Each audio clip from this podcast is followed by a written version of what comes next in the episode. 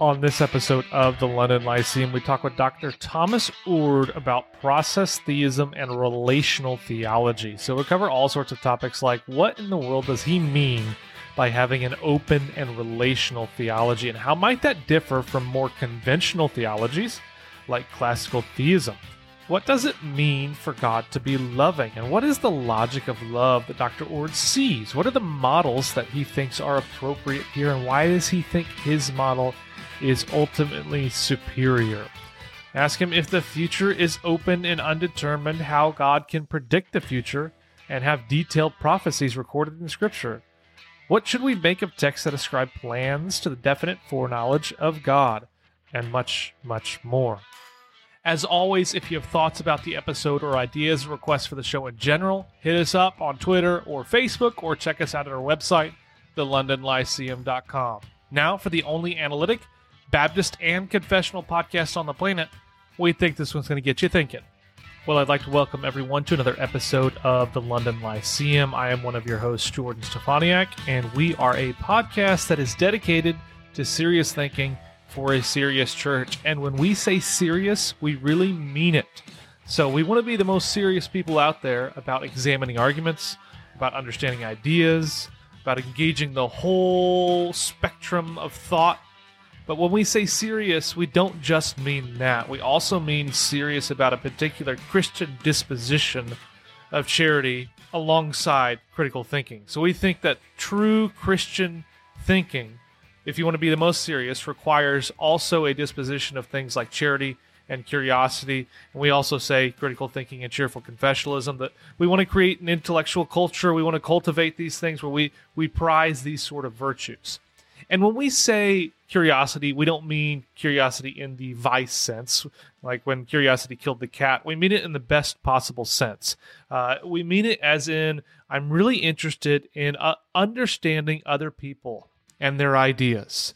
I want to be valuing them. And this is in a way I think this is a way of loving our neighbor is to to take interest in them and say explain to me why you think that. And I think that's really important uh, in our day and age, especially in our internet age to actually be just curious about other people and why they think the way they do because I'll tell you one thing that I've learned over and over again is that when I look at somebody else's viewpoint and say, that's absolutely crazy, why would anyone ever think that? Don't they see all these glaring problems? These are so obvious. When I go and talk to these people about their views, I realize actually they have thought about these things. They do have their own answers for these these potential problems. And while I may not be satisfied in the slightest by them, I come to have a new and greater appreciation for the way they think and why they say the things they do. And I can better respect them, better engage them, and better have a constructive conversation towards something that's useful. And I think that's especially useful for, for our interview today. We have Dr. Thomas Jay Oord with us. Uh, Dr. Oord is just a fantastic person. He's super kind, super gracious, and yet we disagree deeply about the topic we will be discussing here today. I am what you would be called, I guess, a classical theist and a confessional Baptist Christian who loves the 1689 Confession of Faith, and Dr. Oord is not. So we are on really diametrically opposed uh, ends of the spectrum here. And for those of you who are listening, I think most of you are Reformed, probably leaning ish. You're probably Protestants, and you might come into this episode, I would guess you're probably not on board with Dr. what Dr. Oord is going to explain in this episode. Uh, you may not know what he thinks, but you know you disagree. Now I know there's probably some people who say, "Yes, go Dr. Oord. I want to I want to believe what he says." But I'm just taking a wild guess and saying that most of our listeners are not in that camp. But I think this is useful and fruitful anyway. So I think dialogue and opening up the conversation to understand different people and what they say on their own terms and not just on our own reading of it is really important to, in developing the right sort of intellectual dispositions that match uh, what we're called to as Christians. I think you find that very clearly in James 3. The wisdom that comes down from above is open to reason, is gentle, is kind, is willing to engage in these sort of discussions. So, no, I'm not going to be the guy here who's just throwing fireballs or whatever. try, trying to pin somebody against the wall. I'm interested in learning and understanding why Dr. Oord sa- thinks the way he thinks, what exactly it is that he thinks. Maybe if I have mischaracterizations, I want to know more about that. So I'm interested and excited about this interview. Dr. Oord, before we jump in, do give me a little bit of background about yourself. Tell me just who you are, what you do, those sort of things. And then maybe what was sort of the impetus for thinking about these particular topics, writing about them, devoting a, a good chunk of your life to them. Thanks so much for this opportunity, Jordan. I'm looking forward to the conversation. And I suspect you're right that some of my views will sa- seem uh, unusual to, to your usual listeners. So thanks for uh, giving me a fair hearing. I direct a doctoral program in open and relational theology at Northwind Theological Seminary. And I also direct the Center for Open and Relational Theology. Uh, I've been an academic uh, teaching undergraduate, graduate, and doctoral studies for uh, 25 years now, something like that. Um, I have taught philosophy, theology. I do a lot in science and religion. Um, I'm interested in various disciplines and try to write interdisciplinary. Is that a word? Interdisciplinarily? There we go. it's hard to say, at least. Um, I uh, come to you from the little state of Idaho in America. Um, I'm an ordained elder in the Church of the Nazarene, which is part of the uh, Wesleyan theological tradition. Um, and I've taught at various uh, Church of the Nazarene universities. Um, yeah, maybe that's good enough for an intro. Yeah, that's helpful. The only place I know in Idaho, Idaho is I think Boise State's there, isn't it? Yes. Yeah, yes. and then Moscow, Idaho, because they're always on the internet. yes, Moscow is a beautiful place. Um, actually, both of them are beautiful. Idaho is a spectacular state. Awesome. Well, let, us jump into the topic. So, you mentioned uh, doing work on the Center for Open and Relational Theology and things like that. What in the world is open and relational theology? and as you explain it, maybe give me a little bit of how does it compare to more traditional or conventional or classical sort of uh, theologies when it comes to the doctrine of God? Yeah. Um, open and relational theologies is a big umbrella under which fit a variety of different ways of thinking about God as open and relational. So, some of you may have heard of open theism, that would be under that umbrella. Process theology would be under that umbrella.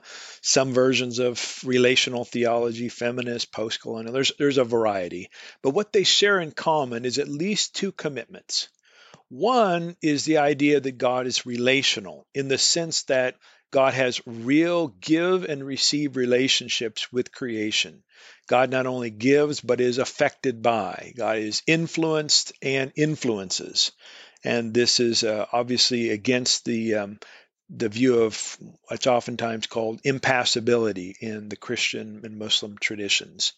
We think that God's nature is impassible or immutable. That is, God's nature is never changes but we think that God relates moment by moment, and that relationship is not just one way. God is affected by what happens.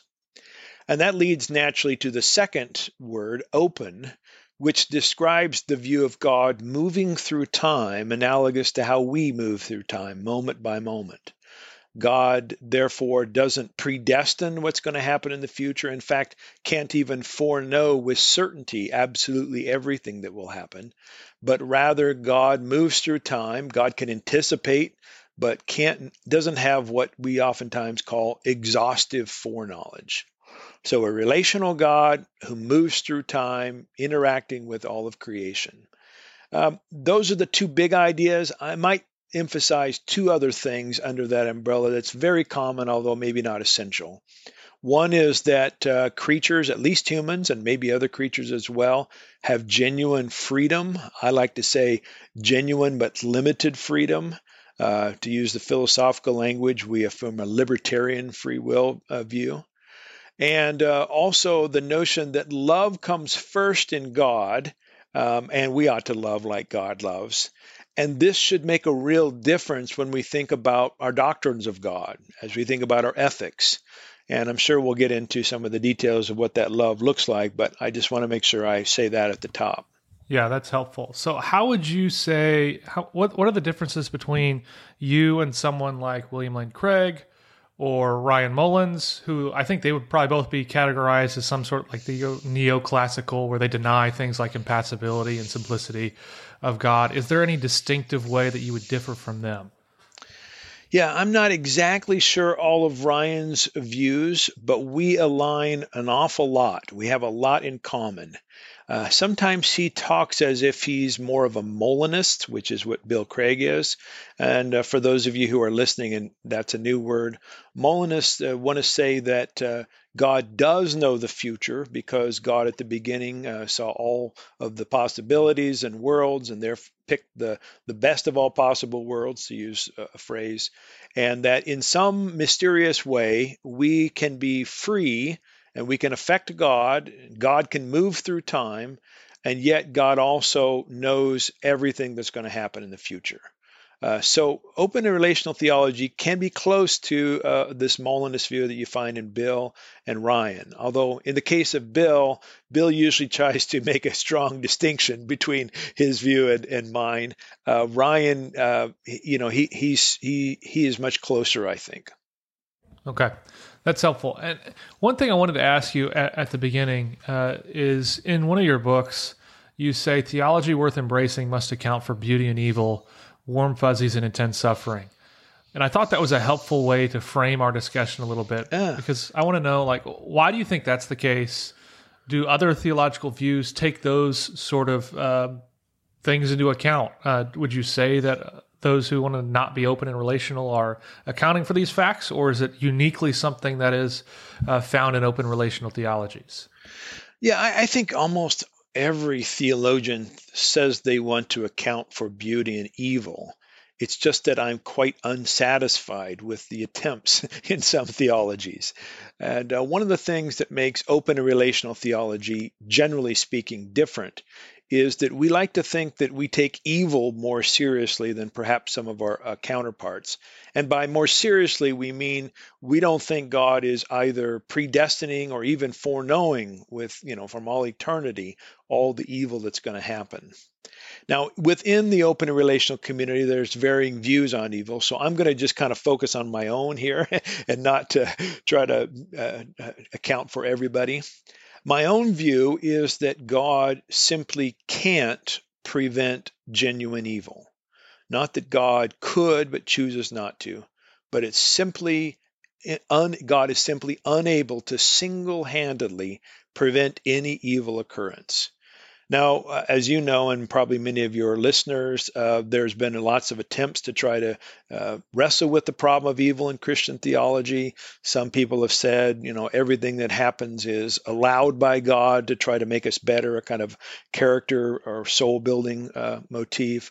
Others have said, well, uh, you know, this is God's punishment.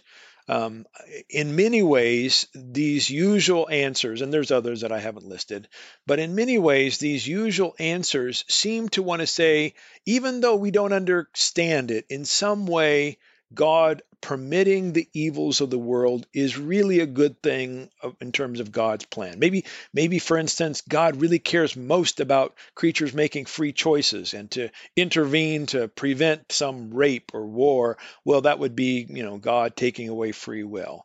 And so, in that view, it's really freedom that God cares most about there, not necessarily the victims of the rape or the victims of the war, at least from my perspective. So I want to say there is uh, in God, God's power cannot control others, not just humans, not just creatures like chimps and dogs who may have free will, but all the way down to the quarks, top to bottom. God can't single handedly prevent, let's say, viruses that create pandemics.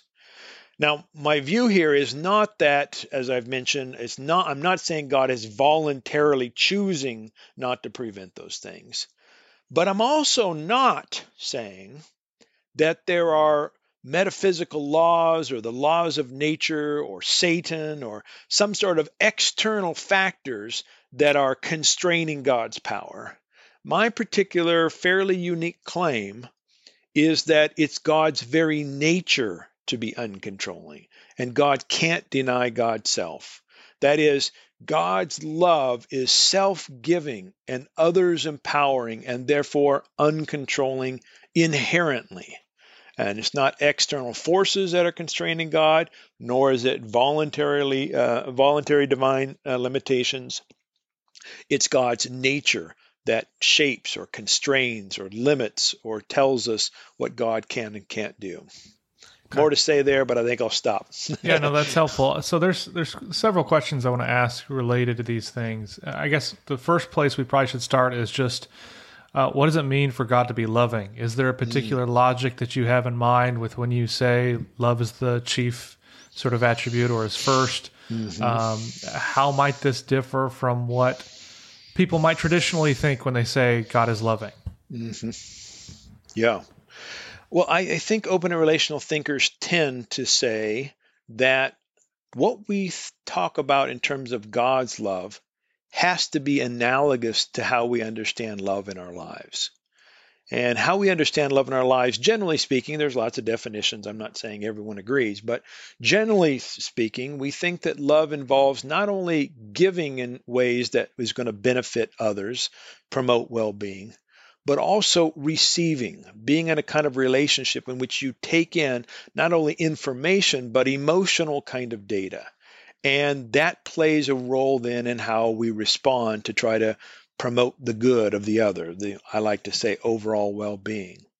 So one of the ways in which we think God is loving and that conventional theology has failed to portray God as loving is that we think that God's love is both giving and receiving. There's a real relationship that goes on. That God actually learns moment by moment how best to love in the next moment because God takes in all the information and relationality of the world and then responds.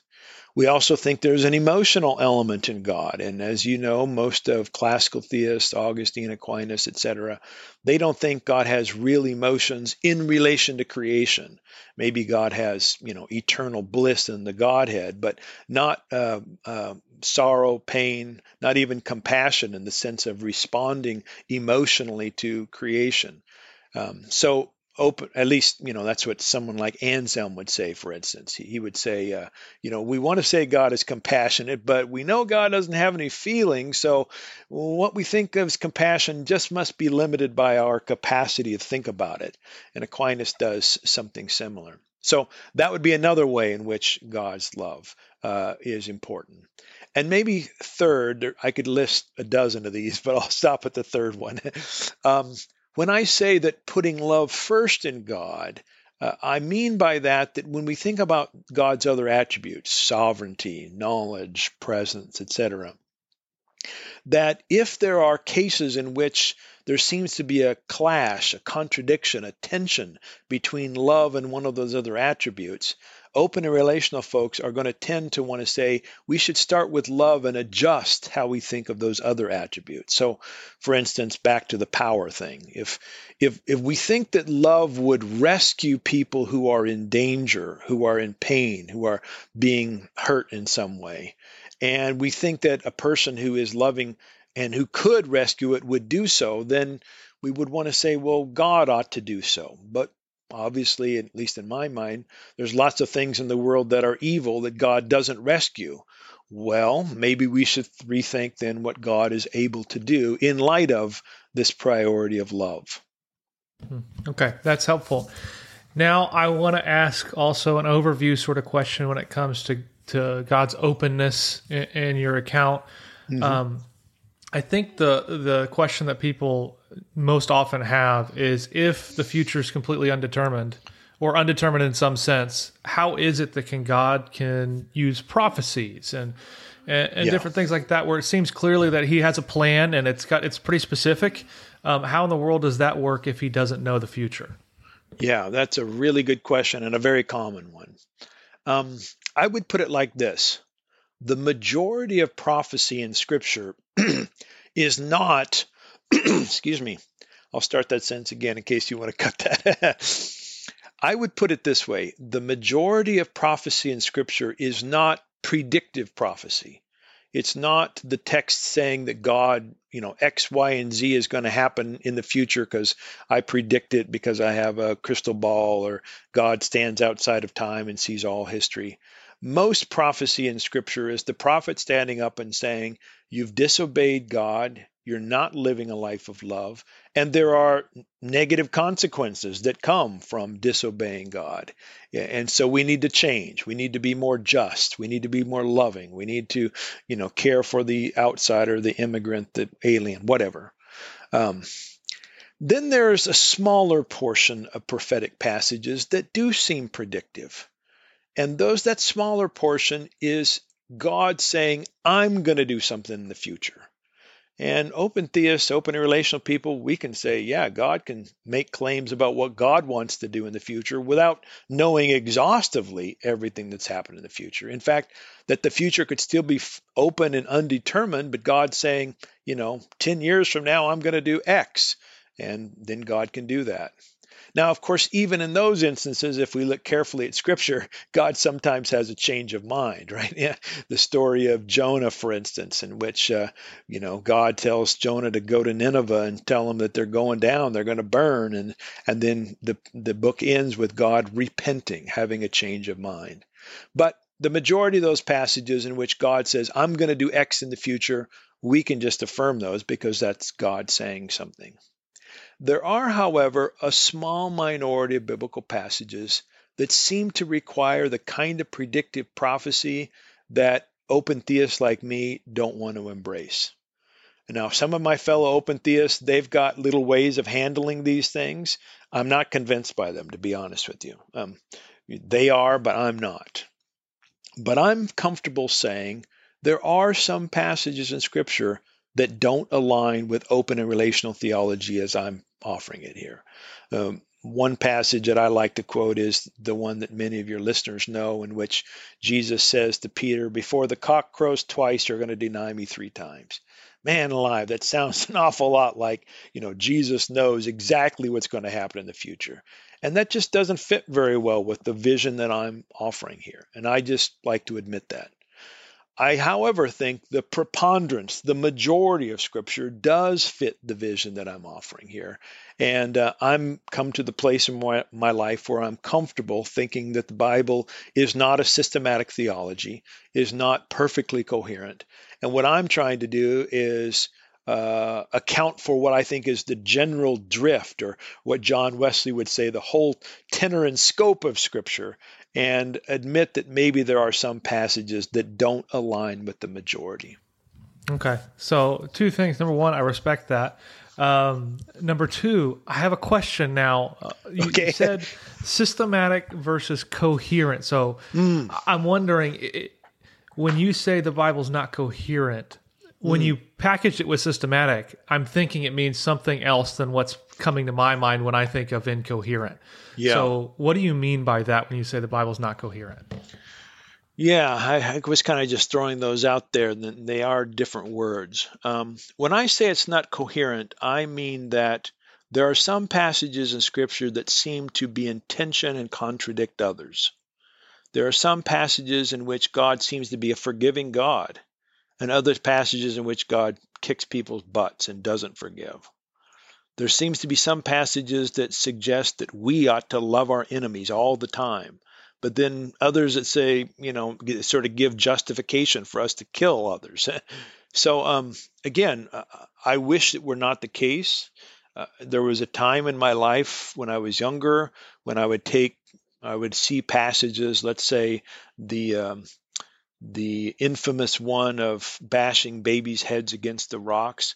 I would look at that and I would say, oh, you know, I'd kind of squint my eyes and tilt my head and say, well, maybe from the divine vision, that's a loving thing and we just don't understand. But I'm to the place now in my life where I'm just willing to say, you know, sometimes the Bible is incoherent and sometimes the writers get God wrong. Now, I say that based on a number of uh, sort of assumptions. One assumption is that the best view we have of God comes in Jesus, and Jesus isn't in the business of bashing babies' heads. Two, it doesn't align with our deep moral intuitions. If your next door neighbor came over to you and said, I really feel like I need to take the baby out in the backyard and bash its head, you would think to yourself, nope, God doesn't want that. Um, and three, I think, despite some of these instances to the contrary, that the general scope of Scripture, the broad themes, point to a God of love and forgiveness who's not in the business of bashing babies' heads.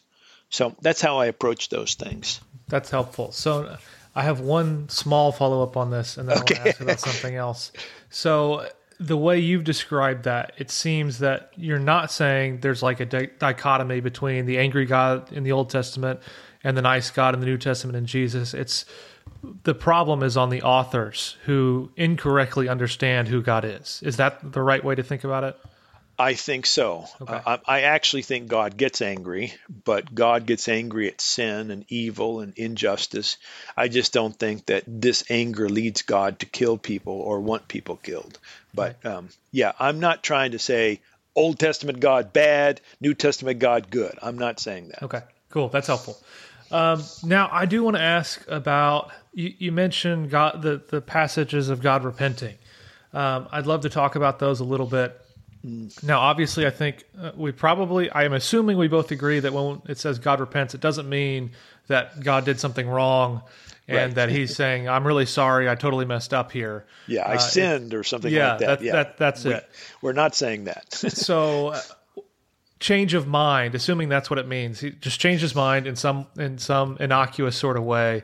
Um, maybe not innocuous isn't the right word, but he just changes his mind. Let's let's just go yeah. there. I think classical guys are going to want to say, well, look, that's an anthropomorphism. It's trying to communicate something that is really hard for us to understand, et cetera, et cetera. Is in your mind, what is not satisfying about a response like that when it comes to those sort of texts? Yeah, well, first I want to say um, um, I and most open and relational theists I know will agree that the biblical authors use anthropomorphic language. Uh, so there's anthropomorphism in Scripture. I don't think God literally is a rock, for instance. So, what we have to do is make these difficult decisions about which portions of Scripture we think more straightforwardly describe divine action and which are more metaphors and, and that sort of thing. Um, and then the question is okay, what's going to be the criteria, the framework that we bring to this decision about, let's say, we're talking about God repenting here? What's the framework we bring to the question of whether or not we think God's repenting, which happens more than 40 times in Scripture? Uh, if we think that's something that's straightforwardly telling us about God's action or uh, anthropomorphic projection. And uh, what the open and relational community tends to do is to say, well, let's go back to our most fundamental conviction. Our most fundamental con- conviction is that God is loving. And what we see as love in the world involves sometimes people having a change of mind. Yes, I want to be the best father I can for my, my daughters, but my intentions to what is best in one moment changes because the circumstances change. And so, why not uh, think that that's natural to think about a, a God who's perfectly loving? That this God would always want to love, but because things change in existence moment by moment, that the ways God would love might change and God's plans might be altered because of how creatures acted. So that's kind of the way we, we think about the anthropomorphic questions. Okay, that's helpful. Now, here's another question. We've talked a little bit about libertarian free will or just free will in general. And I'm wanting to know so, in your mind, why is it that freedom uh, for creatures must mean having a genuine choice among possibilities? So I listen to the Free Will Show all the time, and they got like a hundred different views on free will. And one yeah. of those, you know, the classic stuff always comes down to these Frankfurt style cases of, yes, well, this theoretically, if you were locked in a room but you did what you wanted to do and you didn't, act, which didn't entail you leaving the room, then did you really have freedom? So yeah. that those things are in my mind when I think about this sort of question. So just walk me through your opinion on this. Yeah. Well, I'm not going to go into nitty gritty details in part because I, I don't find all those nitty gritty sorts of things all that helpful. um, but I would point to at least two big issues that I lean on. Uh, well, I'll go three. First one, it's just difficult for me to account for moral responsibility without libertarian free will. And I'm not the only one to say that, obviously. That's a very common issue. So it seems to me that the biblical authors, moral responsibility is a big deal in the Bible. And I just can't account well for that if we don't have some measure of responsibility to choose between options moment by moment and be held morally accountable for those. So that's number one. Number two, um, I call it an experiential non negotiable that every single one of us assume we make choices moment by moment. Even if some of us deny freedom verbally, we show by our actions that we actually do think we make choices. You know, you and I made choices on having this interview today. We could have done otherwise you've got a four year old son there hanging out and you assume he makes choices and sometimes you reward or you might uh, discipline him based on those choices. We just live in a world in which freedom is assumed to be a reality. Now, maybe sometimes people overplay that and think we have more freedom than we really do. I, I think that's probably likely, but um, it seems to me that if we're going to account for reality that we know best, which is our own personal experience, we should affirm the reality of what I call genuine but limited freedom. And then third, this one's probably more controversial amongst your listeners, but uh, it's just hard for me to read scripture and not think that it ta- it's talking about people making free choices um, and there being consequences for those choices. So I recognize that that's going to be a debatable issue. Some people come to scripture and think that there's no freedom there, but I come to it and it just seems to be all over the place. So now I have another question. In your mind, is God purely immaterial? Um, and why would anyone want to think that he has a physical body of some sort? Yeah. Um, well, let me start with the with a view that I don't affirm, but um, and then I'll go to the one that I do. There are some open and relational theists who are uh, from the Latter Day Saint tradition, the Mormon tradition, and in that tradition, they think God actually has a localized body somewhere. Um, and um, there's certain statements about perhaps us becoming gods. And, you know, I won't go into details there. I want to begin there by saying um, I don't affirm that. I don't think God has a localized divine body. However, I do want to say that God is a universal spirit with both a mental and physical dimension. So, universal, not localized, spirit, not a physical body, but this spirit has a physical and mental dimension. Now, is that materiality? Is that immaterial? Well, you know, you know the arguments in history about what's going on there. It seems like if it's a spirit and if it's an invisible spirit, it's really weird to talk about it having materiality because we usually think of materiality as having a physical dimension we can perceive with our five senses. But the proposal I have on the table that I think aligns actually pretty well with Scripture is that God is a universal spirit whom we can't perceive with our five senses, but whom we do perceive through what I would call non sensory perception, or what John Wesley would call spiritual sensations, or even Calvin has this kind of a notion that in some way we have a spirit that can perceive the divine spirit.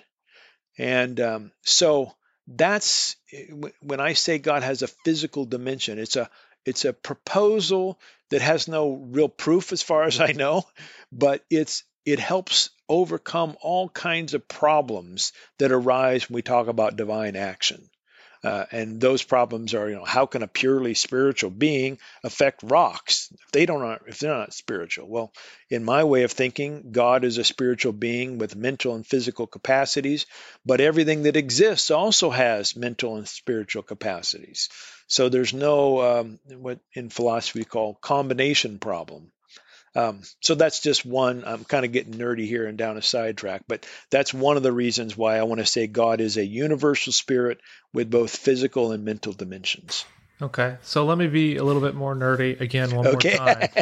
I don't know if you do much work in anthropology, but there's that sort of Yeah. interaction sort of problem between body and spirit. So would you, Yeah. in a similar way, say, no, I don't want to be a substance dualist of sorts. I want That's to be more materialist, physicalist, whatever the terminology is about Uh, human persons. yeah, great question.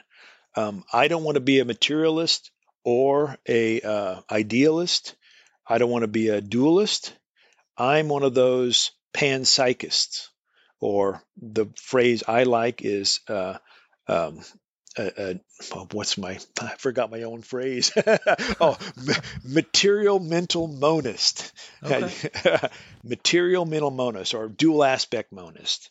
So I think uh, the human mind interacts with the brain and body because the brain and body are also comprised of uh, both of entities with both physical and mental dimensions. And then, uh, you know, what makes my scheme, I think, attractive is then I can say, and God is also like a mind, except the divine mind is universal, whereas yours and mine is not. Okay, that's that's super interesting and also helpful to clarify and think through that that issue. So another question I have, uh, you know, I was I read um, Brian Orr's book. Uh, that's I guess it's a primarily a critique of your work, and one thing he he brought up is that uh, it sounded like you want to say that God doesn't create out of nothing. I- Is that yeah. a fair characterization of your position? And if so, why wouldn't God create out of, out of nothing? Yeah, Brian got me right on that. Hmm. Um, I don't think the Bible has God creating out of nothing. The closest one might get is Second Maccabees, which isn't in the Protestant canon, but even then, it's talking about a woman's womb, which is not nothingness. So I don't think anything in the Old Testament and the New Testament explicitly talks about God creating out of nothing. And all of the the claims that I know of in both testaments uh, either explicitly talk about God creating in relation to others or imply so. Uh, One of the most straightforward ones is in Second Peter, in which it says God created by means of water and out of water. But there are other passages, etc. So yeah, I reject creation out of nothing. I think people who take Scripture seriously ought to at least be open to rejecting creation out of nothing. If we take um, the current historical theology seriously, it appears that the view of creation out of nothing uh, emerges in Gnosticism in about the second or third century. And it makes sense that that would be so, since the Gnostics think that the created order is inherently evil, and they don't want to, this pu- pure and perfect being called God engage with this evil matter, and so, you know, creation out of nothing. But it gets it gets picked up by early church fathers, especially Tertullian, and now it's prevalent within Christianity and, and Islam, less so in Judaism, but it's, it's you know it's kind of considered an unofficial orthodoxy within Christianity. I think we ought to reject it. There are a bunch of reasons why, but what first led me to start thinking we should reject it was the problem of evil. Um, if God has the kind of capacity to create something from absolute nothingness, God would be able to do so in the present. And God set up the whole thing in this particular way. Uh, you, if you read someone like Al Plantinga, for instance, Al's very specific on this. He thinks, yep, God can continue to create out of nothing right now. Um, in my way of thinking, that makes the problem of evil unsolvable because God is guilty, culpable for not only uh, setting things up the way they are single handedly, but also failing to create out of nothing objects that would prevent genuine evils right here and right now. So it was the problem of evil that first got me down to thinking that maybe we ought to jettison creation out of nothing. Now I've got 10 or so additional reasons why we ought to do so relating to uh, scripture and, you know, history and ecological concerns and the logic of love, etc. But uh, Brian's right. I reject creation out of nothing. So, do you think rejecting that has any problematic entailments? I can imagine someone saying, well, if you get rid of that, then it seems problematic that God would exist alongside something else, which seems to violate certain intuitions about what God is and, and what he should be like. Yeah, another great question. Um, it definitely violates the way Augustine, for instance, thinks about God, and the way many classical theists want to talk about a divine aseity. I affirm divine aseity if by that we mean God necessarily exists. I think that's the, the most basic assumption there. But God can both necessarily exist and always been, be creating others in relation to others. So I have a novel proposal to, on the table to replace creation out of nothing. The problem, before I give to my proposal, let me say the problem at this stage, it seems, is that people think they have to choose between two options. Either God once existed all alone, maybe in Trinity, but you know, all alone, and for whatever reason, out of love to display God's glory, whatever, decided to create out of nothing creation. You know, if you think it's 13.8 billion years ago or 15,000 years ago, whatever, God did it, boom, all alone. And that leads to some of the problems I've mentioned. The other option, people think, is that, well, there must be a world out there eternally. And God must sort of come upon this world and say, hey, you know, I think I'm going to do something different. Here's some stuff I found laying around. Um, I'm going to make something new from this scratch. And that way of thinking seems that seems to undermine the notion that God creates everything. After all, if God stumbled upon this stuff, where did that come from? My proposal says this God everlastingly creates. There's never a time that God exists all alone. But everything that's in relation to God was created by God. And God creates in one moment out of that which God created in the previous moment. And this creative process is everlasting. I like to call this God the ever creating God. The God of classical theism and the God most Christians believe in isn't creating by necessity we shouldn't say this God is creator but in God's essence, because this God could have, according to the tradition, just decided to be exist all alone. The God I'm proposing, creating is essential to this God's nature. But God didn't stumble upon some stuff that was not created by God. Everything that is created was created by God. Hmm. You know, it, it reminds me, ironically enough, to some degree, of Brian Leftow. So I think in, oh. in one of his uh, God and Necessity book, he says that uh, God is necessarily creative because he that's a, a perfection, and so he does create out of necessity. Which somewhat reminds me. It seems like some people kind of blame Jonathan Edwards for sort of thinking things like that, and I and I'm sometimes convinced that that's what he's thinking too. That there's some sort of necessity there to create. Um, so that's interesting. I like that. I mean, Leftow and I think very differently about God's relation to time and a lot of other yeah. things, but I'm happy to hear that he's entertaining the, the possibility of God necessarily creating.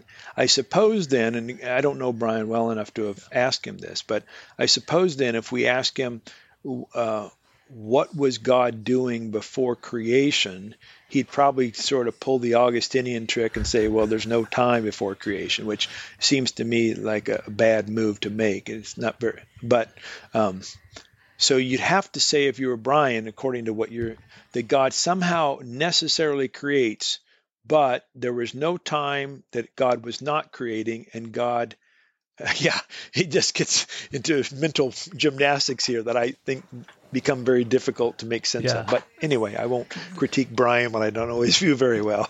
Doesn't uh, Augustine? He has some sort of witty retort there to that question of something along the lines of what was God doing before He created the world? Well, creating like, th- what was it? Um, he's creating something for a place for people like the, you who ask those sort of questions. Yeah, I think that was more related to the problem of evil. Yeah. Well, so. here's here here's something that's a little more serious. Uh, all right, so try this on for a mental exercise. Let's assume there's a God who is timeless, who exists all alone. So this is the position you'll find in Bill Craig and, you know, I assume Brian Leftow and, and most people a, a solitary God, maybe in Trinity, but let's just set Trinity aside just for a second. A God who's timeless, without creation, all alone. Now you say, um, okay, does creating involve temporality? Now it seems like that's an obvious yes, right? Like everything we know of when we think of creating, it involves a temporal action. But if God is timeless and there's nothing in relation to God before God creates, then this creating would be atemporal. That seems really weird. That's a kind of creating that has no analogy to anything we know. Of course, most of what Augustine says about God, that God has no analogy to anything we know. But you see the conceptual problem there. If creating is a timeful activity and there's no nothing in relation to God and God is timeless, how do we see God even creates? Um, there's there's some uh, you probably maybe know the literature here, but there's some in the analytic theology uh, literature. There's people wrestling with this difficult question. Yeah, um, which reminds me of one thing I want to definitely ask you is, in your opinion, I mean, from what you've experienced, what are the most common mischaracterizations of your of your position? Well, one of them is uh, if you have a passible God, then God's going to be affected by the world and God's going to go from being loving to unloving. So you, David Bentley Hart puts up this straw man all the time. You know, oh, we can't affirm passibility because that means God is not going to be God anymore, and you know, God's going to go from being merciful and compassionate to being ugly jerk. Um, and what those people don't understand is that in op- the open and relational community, we think God's nature is timeless and immutable. And so while God is affected experientially, God's love is essentially uh, uh, immutable. God will always love. It's what changes is the way God expresses love, not the question of God's nature of love. So that's a that's a big one. Um, another one, especially in more philosophical circles, is people will say, "Well, you have your God's not transcendent. Your God is just a bigger picture of who you are." Um, and of course, you know, we'll respond by saying, "Yeah, well, your God is so transcendent, we can't make any sense out of this God." so um, I like to say, we're a good theology is finding a place between absolute anthropomorphism and absolute apophaticism. That is, God can't be so transcendent in every single way to have no characteristics with creation or humanity. Otherwise, our language can't tell us anything true about God. On the other hand, God can't be exactly like us. Otherwise, we have no hope. There's no distinction between creator and creature. So, what most people, I think, are trying to find is that right place between those extremes. And I think open and relational theology is closer to the anthropomorphic side of things because we want to say God has real emotions, God really acts in time, God, you know, is an actor in the world, not just some sort of ground of being or something like that. You know, we, has relationality we're, we're bringing in some of the more uh, characteristics we think uh, that we find in existence, whereas people more on, let's call it that conventional theology or classical theology, they're leery of some of those moves. Okay, that, that's that's helpful. So one thing you mentioned about God uh, essentially or necessarily being loving, does that mean does that limit His freedom in any sense? Yes, it does. How that for being blunt? yeah. Um, in the um, there, there's a been, as you probably know, there's been a classic discussion within not just Christian theology, but philosophical theology generally. And it's oftentimes the camps are called the essentialists and the voluntarists. And most open and relational folks are in the essentialist camp. That is, we think that God can't deny himself, to use the Apostle Paul's language, that there are certain things about God's essence that God can't change, and God's not free to do otherwise. Whereas the voluntarist wants to say God's freedom comes first, and you know, theoretically at least, the voluntarist could say God could choose to stop existing, but you know, very few of them would say that. But yeah, theoretically, that's on the table. But what makes open and relational theology a really great conversation partner in that ongoing discussion between the essentialists and the voluntarists is that we take time seriously, such that God is in time. Because the stalemate in the past has often been well, if you're an essentialist and you think God must do what the divine essence necess- necessitates, then God's not free to do anything. It's all set up. God has no freedom. Whereas the voluntarists were saying, uh, you know, well, if God's voluntarily doing all this stuff, then God could choose to be evil. God could choose. And so there's this battle. Well, what open and relational folks say is look, God's essence, that's something that's never going to change. God's not free to change that. However, because God moves through time moment by moment, and the future is undetermined, not settled, not even foreknown exhaustively by God, then God freely chooses moment by moment how to be loving. So the loving essence stays the same, but the choices, the free choices moment by moment are there. So we like to say we have the best of both worlds. We have the essentialist positive side, but also a measure of divine freedom in choosing how God will be moment by moment. Mm, that's that's super helpful. So I appreciate you for for talking with us about all this stuff. I mean, obviously, I think um, we fundamentally d- disagree on quite a bit of stuff, but I like I think we share some of these same sort of intuitions about like God's love. For instance, I think He essentially is loving, and that He could not be otherwise in that way. So I think, in some senses, we do share uh, some common ground in some of these things. So I appreciate you coming on and talking with us about about your work. Is there a place that people can go if they're more interested in understanding more, wanting to learn, and to properly understand it?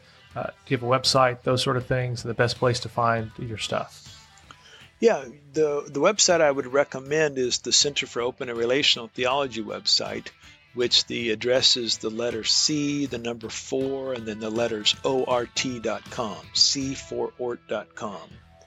Um, if you're a listener here and you just kind of want a very general overview of open and relational theology, I wrote a book simply called Open Relational Theology, and it's really written for the average person. It's not a philosophical theology kind of book. Well, I guess it is. It's just it's in very understandable language. If you want more technical uh, stuff, at the back of that book is a long bibliography on various topics and you know people want to go deeper. I've written some more academic books on the subject but that's a nice list for people to go through and say hey well what does open relational thinkers think about the trinity or scripture or science or whatever? There's a really nice bibliography in that book. Cool. That's really helpful. So what i'll do for everybody's listening if you want to find those i'll put them in the show notes so you can just click the links and it'll take you directly over there so you don't even have to, to google it it's right there at the tip of your fingers. So, everybody's been tuning in. Thanks for listening. Uh, this is the only analytic Baptist and confessional podcast on the planet, and we'll talk to you guys soon. When you visit Arizona, time is measured in moments, not minutes. Like the moment your work stress disappears as you kayak through the canyons, or the moment you discover the life changing effects of prickly pear chocolate but nothing beats the moment you see the Grand Canyon for the very first time. Visit a new state of mind. Learn more at hereyouareaz.com. When you need mealtime inspiration, it's worth shopping Kroger, where you'll find over 30,000 mouthwatering choices that excite your inner foodie. And no matter what tasty choice you make, you'll enjoy our everyday low prices, plus extra ways to save, like digital coupons worth over $600 each week. You can also save up to $1 off per gallon at the pump with fuel points. More savings and more inspiring flavors make shopping Kroger worth it every time. Kroger, fresh for everyone. Fuel restrictions apply.